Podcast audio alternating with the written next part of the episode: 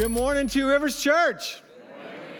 My name's Mark. I add my welcome to that which you've already received, both here on our campus, down in Blend, and all the way down in Amped, out in Bearden, and Roane County as well. We're glad to be together. Does that sound together? We're glad to be together on this fine Super Bowl Sunday, yes? I didn't wear red. I didn't know what to do. It is what it is. Hey, I want to take you back 30 years ago, or ish, around there, 30-some years ago, we had toddlers. They were about 4 and 5 years old, and I don't know if you've ever had difficulty getting your kids down for the night, but we oftentimes found ourselves having difficulty getting our kids down for the night.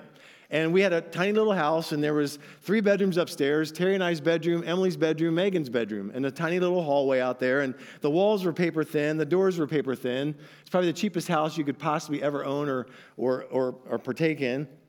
And the girls were acting up, and so Terry it had been a long, exhausting day for her, so I went in and I took care of it. I manned up. I went in and I disciplined Emily because she was out of line, and I gave her a stern speaking to, and when you're raising girls, I never raise boys, but when you're raising girls, a stern speaking to can send them into a wailing frenzy. I mean, just emotionally undone and spent. And so she's wailing in one room. Megan's tagging in from the other room. She's crying because her sister's crying. And I felt like, well, I did all I knew to do. I manned up, and I was the bad cop tonight. So I went back to bed feeling pretty good about myself and laid down next to Terry. And she said to me, "You know you punished the wrong child, right?" I'm like, "What?" She goes, "It wasn't Emily. It was Megan." Like, "Nah." She goes, "Mark, I'm telling you, it was Megan." And so I laid there in bed for a while, like literally paralyzed as cries are coming from the other rooms. And I could feel in the dark of the night, Terry's eyes piercing in the side of my temple. And I didn't, honestly, I'm not exaggerating this story. I didn't know what to do. I mean, I was laying there paralyzed. I had no context of what to do next, but I knew that I was no longer welcome in our bed. So I went out into the hallway, and I just got out of range where I could think Terry could even shoot a glance toward me. So I'm standing outside of our doorway in the hallway as both the girls are still screaming, and I'm like, I don't know what to do. I don't know how to, what do you do next? So Terry comes walking out into the hallway, and she goes, "What are you doing out here?" I said, "Yeah, I don't know. I'm clueless." She goes, "What do you mean you're clueless? You need to go make it right. You need to go make that thing right. You need to go apologize." And I looked at her and went, "Yeah, I don't have a grid for that." "Well, you better figure it out, Mark. You need to apologize." I never saw my parents apologize to each other. They had a good marriage because they just kept their mouths shut, I guess, right? I've never experienced my dad ever apologizing for spanking me or taking care of me in a way that he should never taken care of, right? I don't have any grid for this. And Terry goes, "Grid or not, get in there and apologize." So as an obedient husband that I am, I walked in there. And I sat next to Emily on her bed, and she stopped wailing because she was like, what are you doing in here? And I was like stammering over the word, I'm sorry. And it was almost like it came from a guttural place. These were words, I'm not proud of this, but these were words at 32, 33 years old I'd never spoken before. How do you get to be 32, 33 years old and never have spoken the words, "I'm sorry"? And there's something about a little kid's touch. This got me more than anything else raising our girls. When their tiny little hands would put themselves on the back of your neck, there's something about that. It melts me. And she put her little hand on the back of my neck, and she said, "It's okay, Daddy." And I was like, yeah, it might be okay in the moment, but it's not okay.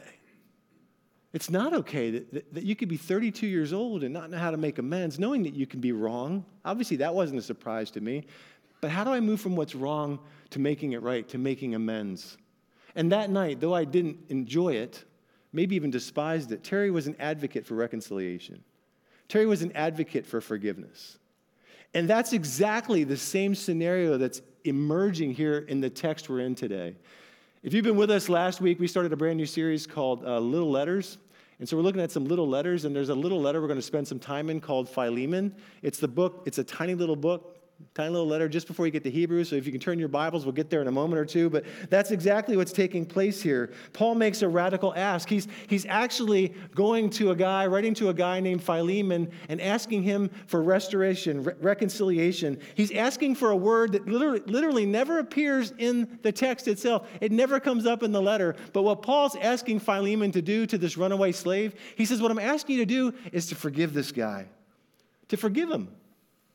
And we're not talking about the kind of forgiveness that we live in and day out. Like you get home from work and you didn't drop off the dry cleaning. Hey, I'm sorry, I didn't bring the dry cleaning. I didn't take the clothes to the dry cleaners. That's a forgiveness you can get over. Maybe it irks somebody for 20 minutes, but it's not a big deal. We're not talking about that kind of forgiveness. We're talking about a radical forgiveness that defines us as followers of Jesus. It's a radical forgiveness that is oftentimes beyond reason. It's a forgiveness based solely on our identity in Christ, that we've been a forgiven people, and therefore we're called to forgive. Paul's basis for this radical ask and this request is what we talked about last week.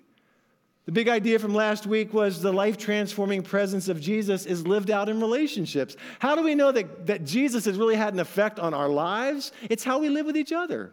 The Bible says the world will know that we belong to him by what? By how we love one another, how we practice forgiveness, how we practice a loving relationship with one another, how we get along.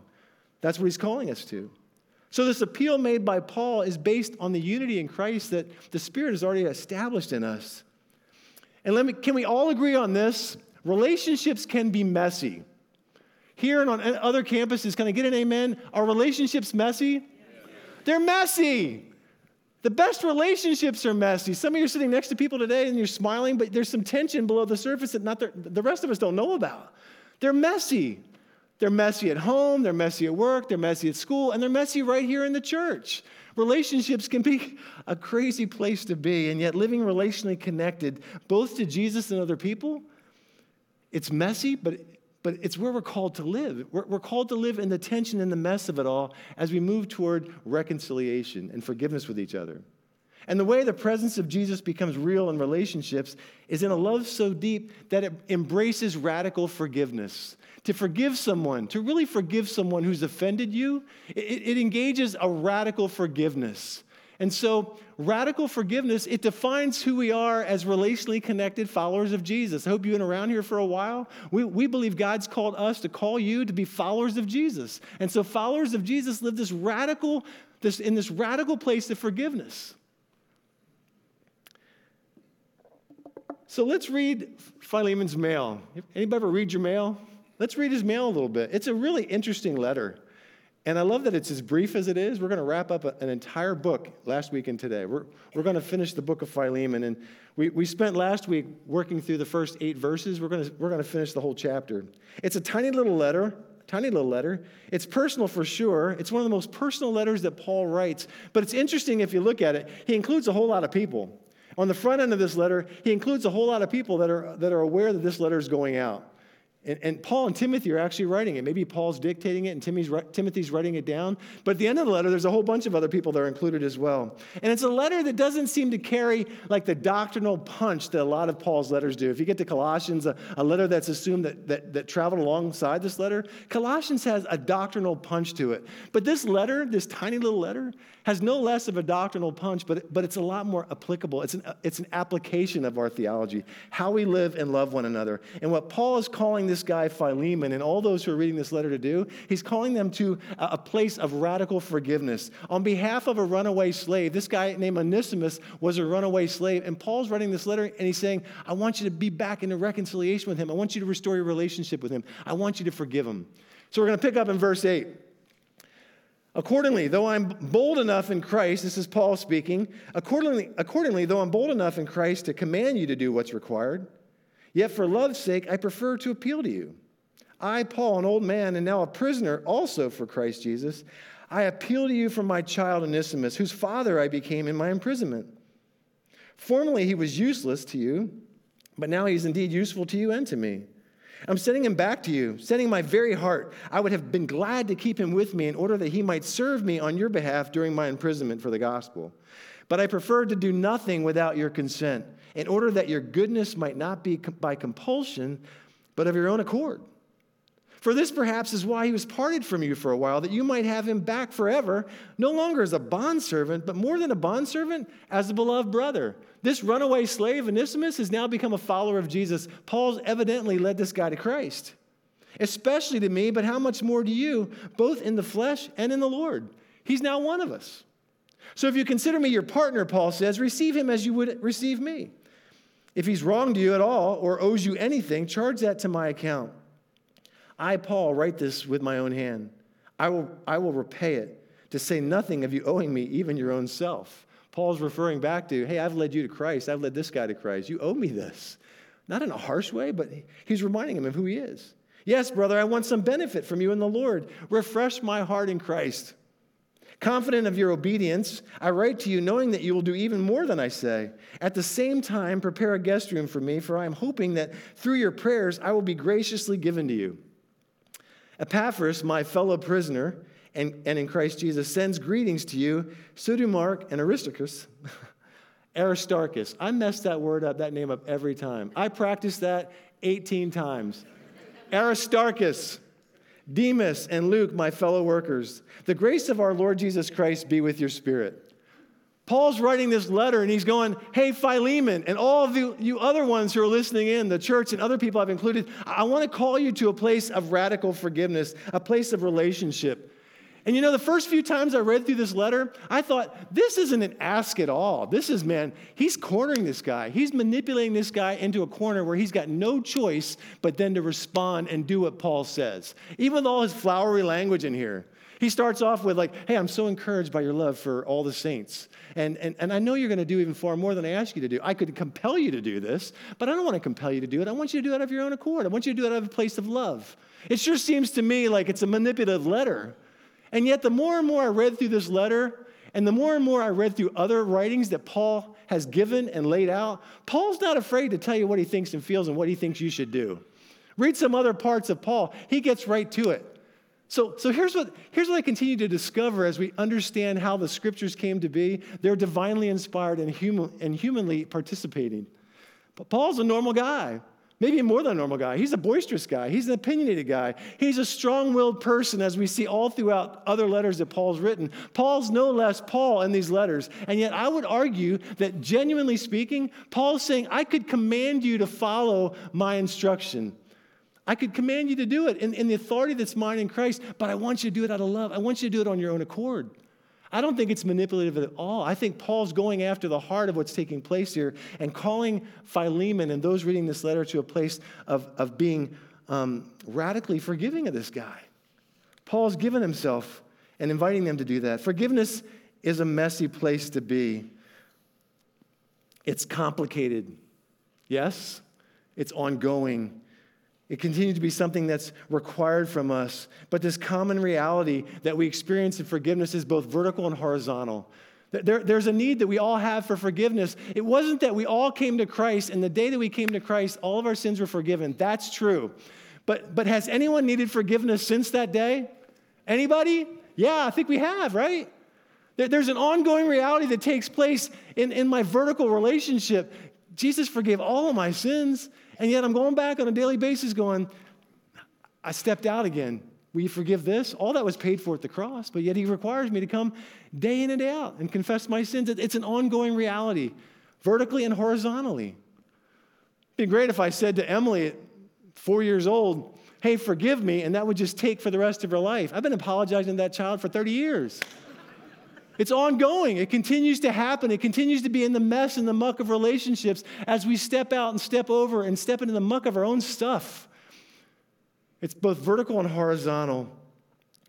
And yet it's what the gospel, it's what the Scriptures call us to live in the tension. If radical forgiveness is going to define us as a people, it requires that we love each other enough to advocate for the unity in the body, which the Spirit's already given us, that we'd advocate for that, just like Terry did in the hallway that night, that we'd advocate for reconciliation. Followers of Jesus advocate for reconciliation through radical forgiveness. Followers of Jesus advocate for radical forgiveness. That's who we are. That's who we are as followers of Jesus. Apparently, several years ago, I offended a pastor in our denomination, pretty profoundly, apparently. And I never really heard that from this guy, but he shared that with his circle of friends. And now, not only have I offended now this one other person in the faith, I've offended his group of friends. And it started to be this reality, this issue within my life and the relationships in which I live within our denomination. I thought, this is just odd, and this is difficult. And I shared it with a friend, and I'm gonna say this guy's name was Joe because his name is Joe. And Joe said, man, this isn't right. We got to see what we can do about this. And so he began to write letters to this guy that was holding something against me and not really getting a response. And I'm asking if we could have a conversation, and no conversation came back. And so Joe and I, this guy, and a bunch of other people were at a conference. I think it was out in California this past year, and we were out in California at this conference, and we were praying that maybe perhaps that there'd be some reconciliation, some move on this. And Joe had prayed to that end, had written letters to that end, and advocated to that end, and yet there didn't seem to be anything that was going to happen. In fact, I ran into this guy a few times, and he purposely went on his way to avoid me. He didn't want to deal with it, which is fine. Everybody's not in the same calendar that we are in terms of trying to make things happen or work, right? So we were driving, Joe and I were driving back to the airport at the end of this conference and talking about this, going, well, I guess it wasn't meant to be. I guess this isn't the time or the space that this is going to take place, if ever. And so Joe had the easy pass, came through security. I was in the line for a while, and Joe was on the other side of security when I came out. And he said, hey, look right behind me. Guess who's standing right behind me? It was the very guy that we've been trying to have a conversation with and some discussion with for months, and now at this conference for 3 days. He's standing right there, and he's looking at his phone, and Joe goes, you ready? We're going in. Like, okay, let's do this thing.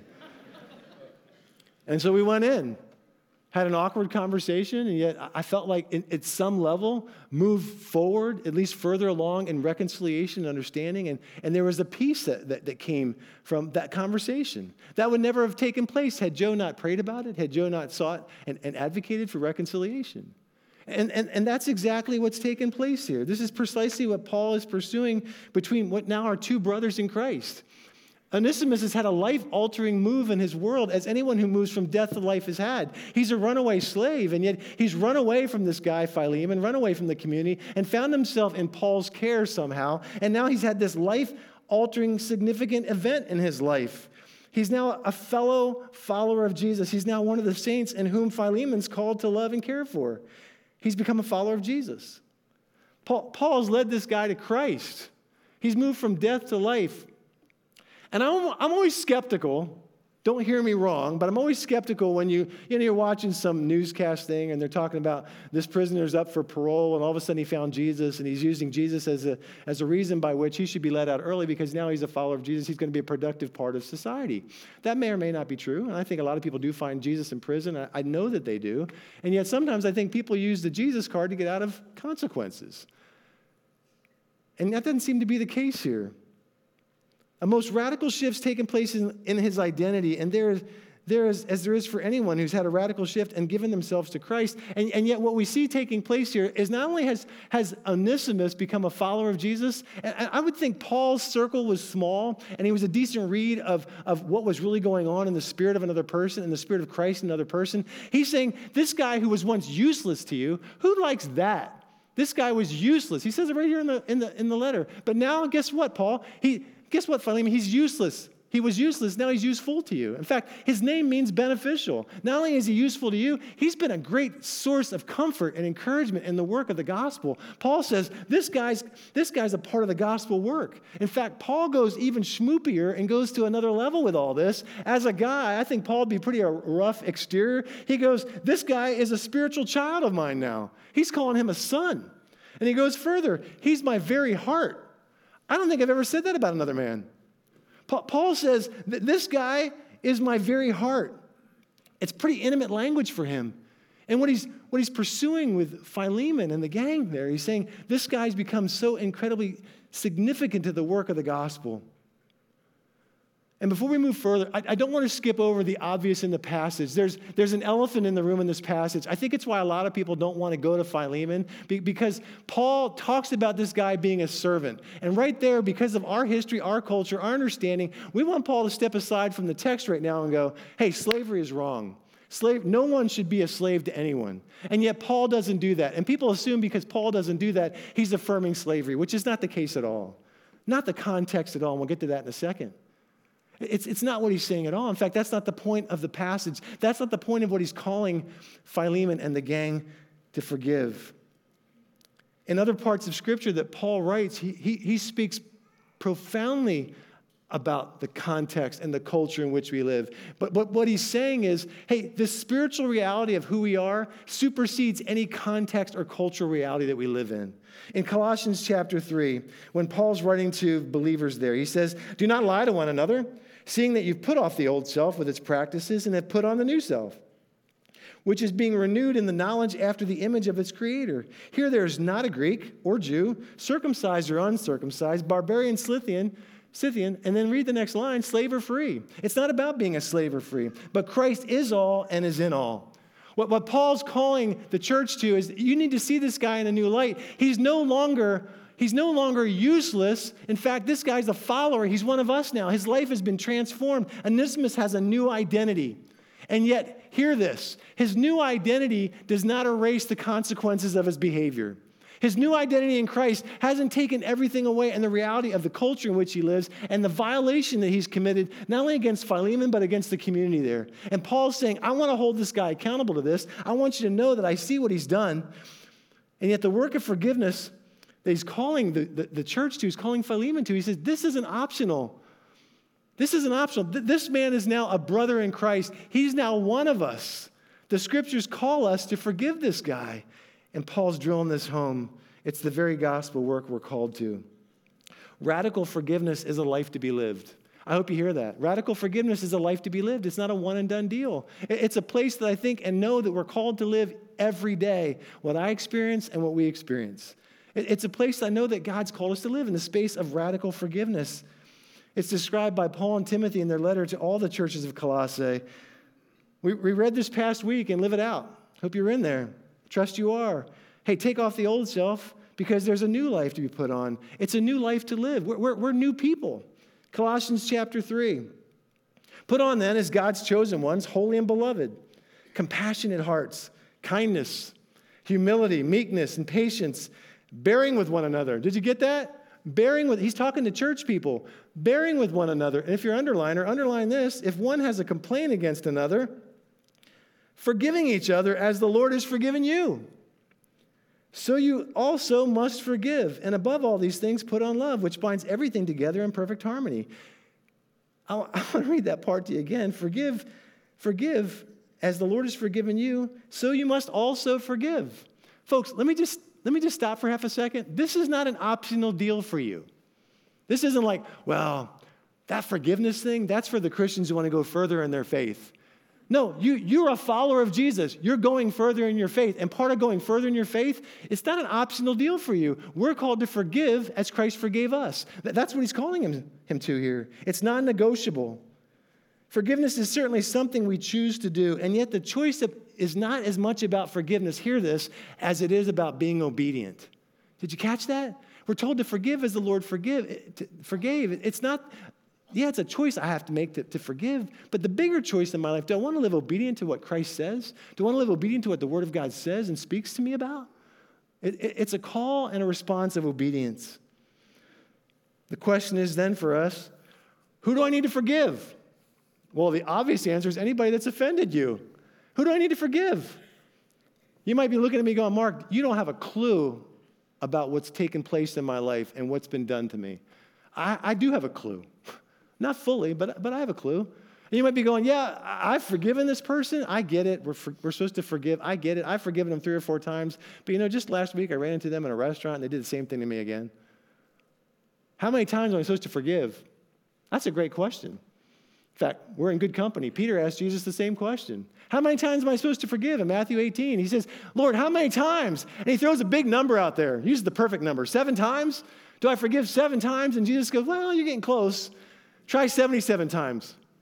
And I think the point there is so many times you can't keep track. Who knows if you've forgiven 77 times? If you're really keeping that kind of a tally sheet, we need to get you some help, right? But he says 77 times. And then what Jesus does, which I love what he does, he breaks into a story. I love a good story. He says, there's an unforgiving servant. The king came to settle his accounts, and this unforgiving servant was called in. He had a debt that was so massive, he was so deep in debt, he couldn't repay it. In fact, the king said, it's time, the time's come. It's time to step up. Pay up, boy. And he said, I can't do it. And the king said, well, I'm going to sell your family and put you into slavery and put you in the prison until you can work it off. And the guy pleaded. He said, please, king, please have mercy on me. Not my family, not all this. And the king showed mercy. And he said, all right, you've got an enormous debt. You couldn't work this debt off your whole lifetime if you gave yourself to it. But you know what I'm going to do? I'm going to forgive you. Some of you know the story. That same guy went out, There was somebody else that owed him some money, piddly money, like Starbucks money, Chick-fil-A, maybe tops, right? I mean, there was not much to forgive. And this unforgiving servant said to the guy, pay up. Come on, pay up. He goes, I don't have the money. Please forgive me. He goes, no, I need you to pay up. Put the guy in prison, because legally he could do that, till he could pay back his debt. Word got back to the king, as words do. Got back to the king, and they told the king, like, hey, that guy that you forgave all that to, he turned around and didn't forgive somebody else. And the king said, seriously? No, that's not in the text, but seriously? Seriously, you didn't forgive all that I've forgiven you, and you turned around and didn't forgive? And Jesus says at the end of the story, he says, so also my heavenly Father will do to every one of you if you do not forgive your brother from your heart. Folks, allow that to rest on you for a moment. Allow yourselves to feel the weight of that. That's the non-optional choice we have to make, that we be a people who forgive from our heart. This is the life that we're called as we follow Jesus, as he's radically forgiven us. There's no greater debt that's been paid in my life than the forgiveness of my sins. No greater debt have we experienced. And he's saying, in light of that great debt, I'm calling you to forgive others. Paul says to Philemon, I want this to come from a good place. I want you to choose to do this. I want this to come from your heart. Now, I recognize that forgiveness is a messy topic. It's a complicated topic. And I realize for some of you, it's easy to forgive. I had a brother, I felt like he could forgive quickly and we'd be fine in 20 minutes. And I was like, I need a day. I need some space. For some of us, forgiveness comes a little harder. It takes a little bit more work, right? There's a place that we're called to live in that might take a little bit more. Folks who don't know Jesus oftentimes are the very people that wound us because they're not living to the same standards we are. And I think sometimes for me, let me just speak for me personally, this isn't contextual to the text. I think it's easier sometimes for me to forgive folks outside of faith than inside of faith. They don't know better. I'm not saying people are ignorant, but they're not living to the same standards I am. Why would I hold them accountable to a standard that I live in that they don't even apply to or own? And so for me oftentimes, if not always, it's easier for me to move to a place of forgiveness to someone who doesn't know Jesus, though that's tough. But what is tougher are when people inside faith hurt us, when people inside the church, when people who call upon the name of Jesus, who are fellow followers of Jesus, who are part of the church, do some damage in our lives. Don't feel bad for me, but my greatest hurts haven't come from the world. It's come from you, the church. When I think back at the damage that I've walked through in my life, it's come from other Christians. And sometimes that space is even harder for us to forgive, harder for us to step into, because we ought to be treating each other better. About 11 or 12 years ago, when Terry and I were interviewing here at the church, we sat with the elders for about an hour, hour and a half one night, and they were just praying over us.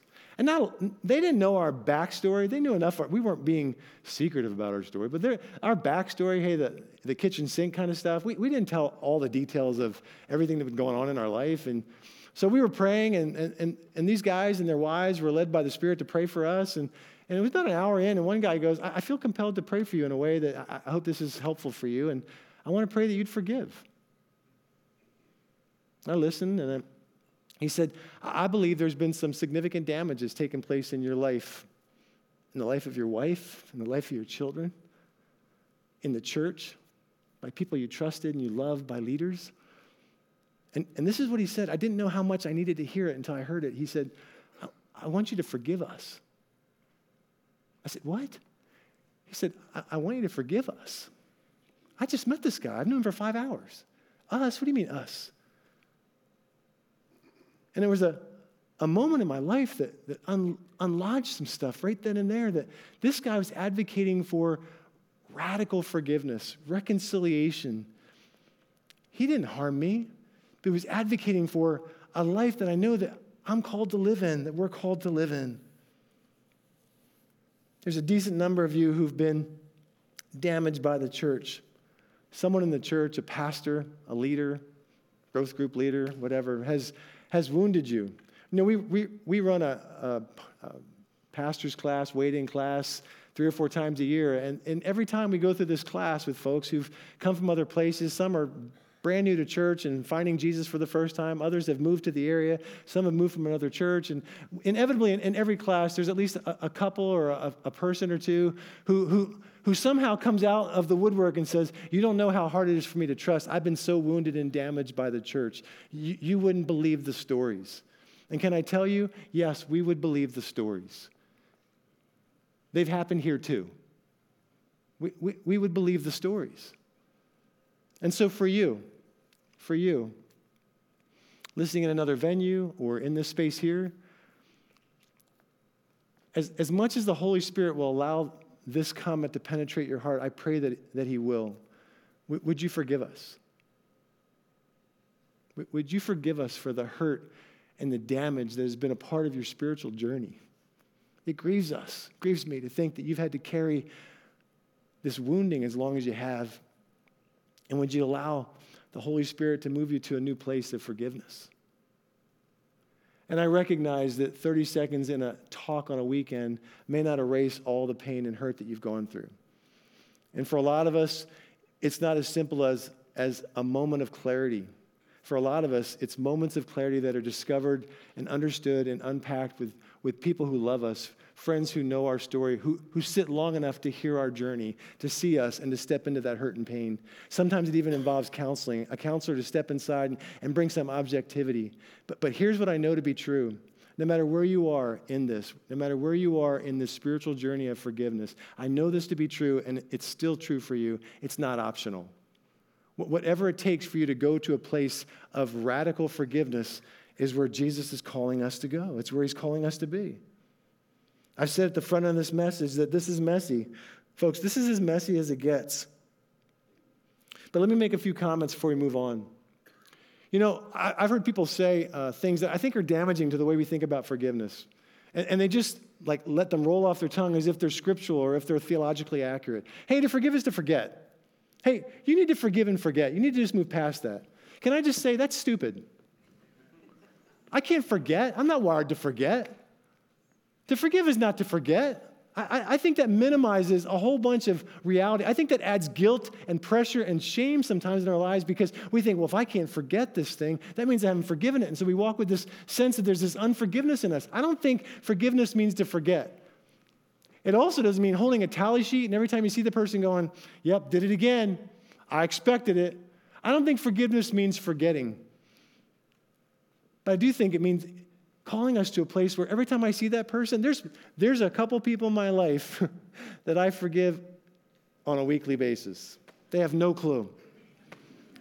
And I go, Lord Jesus, I forgive them.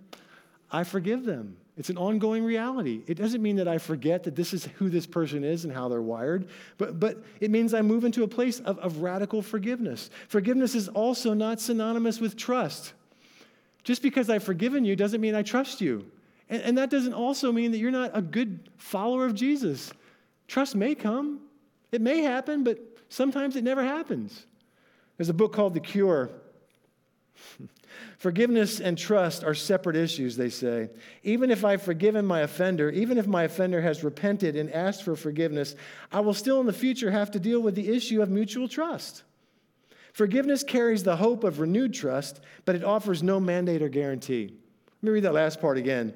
Forgiveness carries the hope of renewed trust. I think it's great that we would have a hope for renewed trust, but it offers no mandate or guarantee. There are people that I've moved into a place of forgiveness with that the relationship has never been better. In fact, it's made our relationship and our friendship even deeper and greater, and it has even more power because we've been able to move through that. There's other relationships in my life where that's still out there. It's unresolved. Forgiveness doesn't depend either on someone confessing or engaging in the process of making things right in the way I think they should. Did you hear that? In the way I think they should. Well, if they just do this, this, and this, then I could forgive them. Well, that's a hefty line you got there. So nobody can be forgiven unless they do this, this, and this. And how does that person know what this, this, and this is? And is that even the criteria that we should be holding up against other people or for other people? Forgiveness doesn't often come in the spaces that we think it should. And I believe what this invites us into, and this is the messy part, and I think it's the messy part is where we're called to live, that there's a mess and a tension in living this life with each other. There's a lot that happens on this side of glory that's not resolved. I have a couple of relationships. One I know for sure because he passed away this past year. I'll have to figure that out in glory. But there's a reality that there's so much that is remaining unresolved in our lives at times in the terms of relationships. I love this letter, and I love if you look at this letter, it doesn't get resolved. We don't know what happened. Did Philemon forgive? Did everybody welcome Onesimus back? Did Onesimus become the bishop of Ephesus like some people say he did? There's a guy named Onesimus who became a bishop. Was it the same one? He wasn't the only Onesimus that ever lived on the face of the earth. It'd be a beautiful story. Hey, do this, and this is what will happen. If you do this, this, and this, reconciliation will take place, and everything will be great. Beautiful bow on it. I love that we don't know the answer because that's where I live. That's where you live. We live in the unresolved. And the resolve isn't the goal. Yes, reconciliation, restoration is beautiful. And if that takes place, that's incredible. But what we do live in is in the tension of what God's called us to, is to being obedient, to move toward forgiveness, to move in forgiveness. That's what Paul's calling for here. And I think that's why Paul didn't wrap it up with a bow at the end. It's less about the outcome and more about obedience to radically forgive. The other side of the same coin of who do I need to forgive? Folks, you got to flip the coin.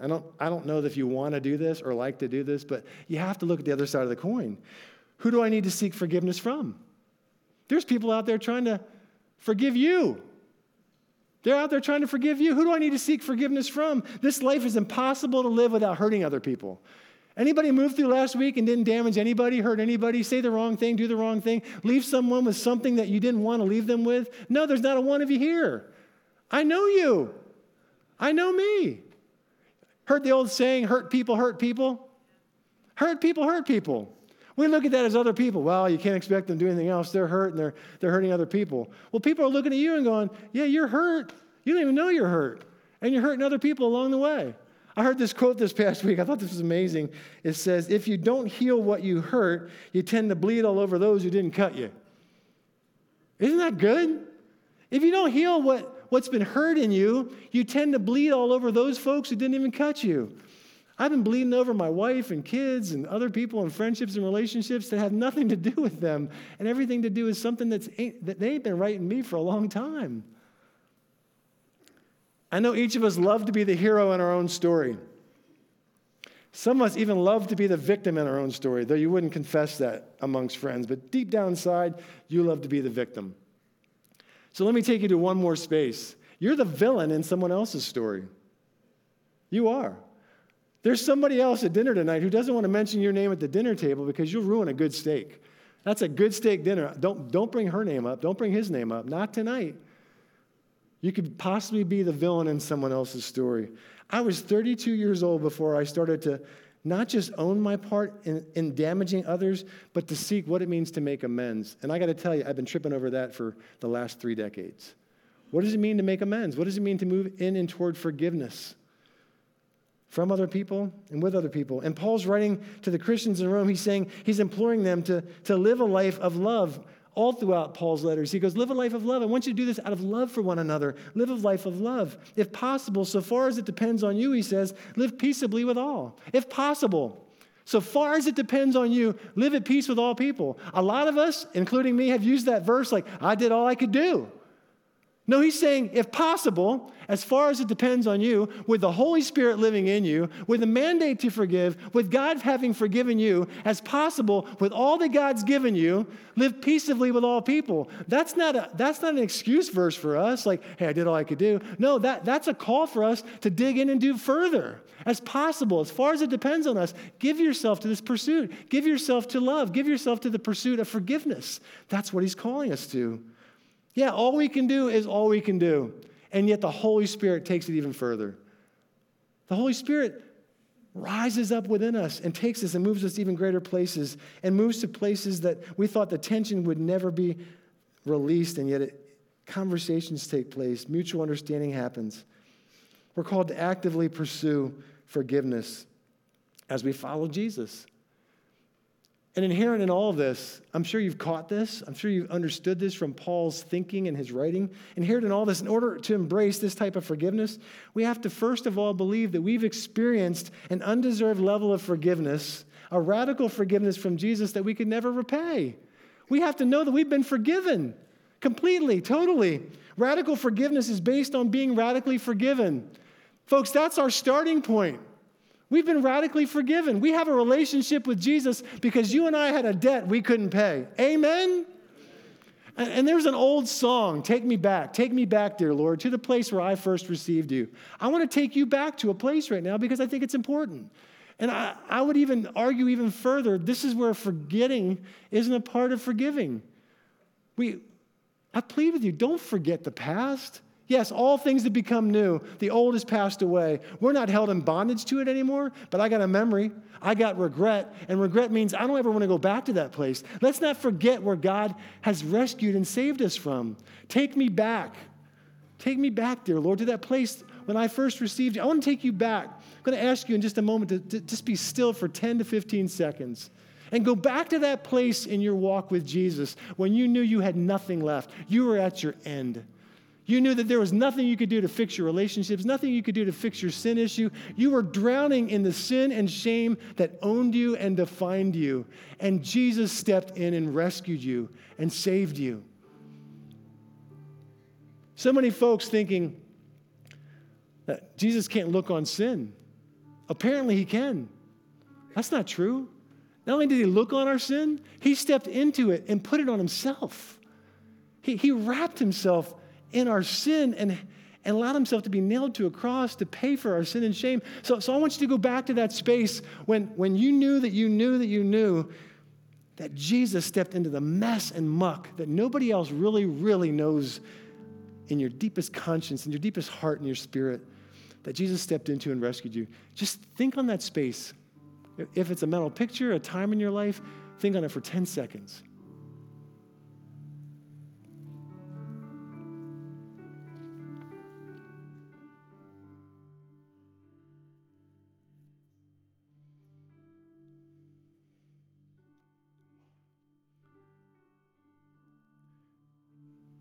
It's right there where you are. I want you to also know that Jesus saw you, saw all of it. Wasn't turned away by it, but stepped into it and rescued and saved you. That's the radical forgiveness you and I have received. Who could stand in front of us with any greater debt than we've had with Christ himself, who paid our debt?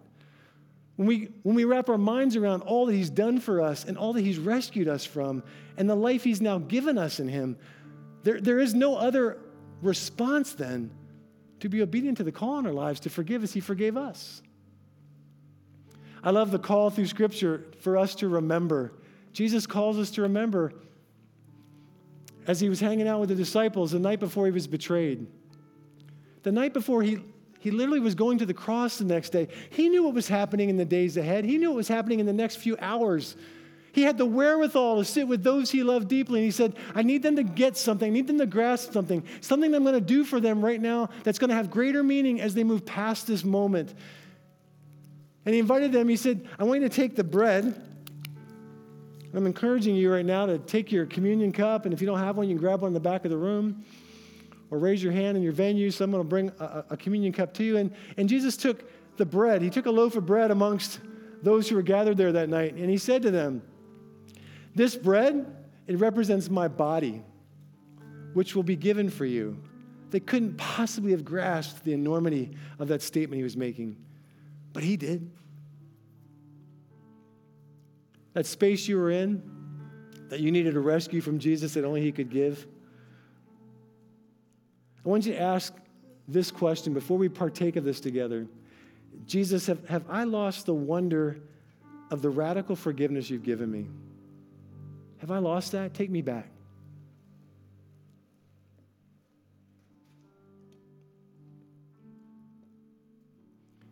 May we be a people who know that we know that we know in the deepest parts of our wiring, in the deepest parts of our spirit, that we've been forgiven. Our sin is great. His grace is greater.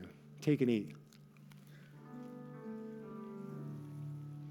And likewise, after supper, Jesus took a cup of wine. And again, he's reminding them to do this in remembrance of him. He said, I want you to remember this. This is going to be something that you're going to have to think about and dwell on for years to come. This cup is the new covenant in my blood, he said. Do this as often as you drink it in remembrance of me. And Paul goes further. He says, as far as it depends on us, whenever we eat this bread and we drink this cup, we proclaim the Lord's death until he comes. And Paul's saying this is what we do. So we as followers of Jesus, as Two Rivers Church, we proclaim that the forgiveness of God has marked us in such a great way that it causes us and moves us to a place of obedience to forgive others. Take and drink.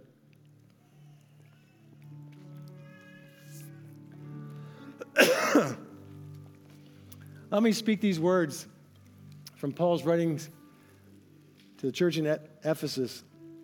Two Rivers Church. Be kind to one another, tender-hearted, forgiving one another, as God in Christ forgave you. Therefore, be imitators of God as beloved children, and walk in love as Christ loved us and gave himself up for us, a fragrant offering and a sacrifice to God. Folks, we have the opportunity to live this stuff out this next week, to take these words of Scripture and to make them not just words of Scripture, but a reality in our lives.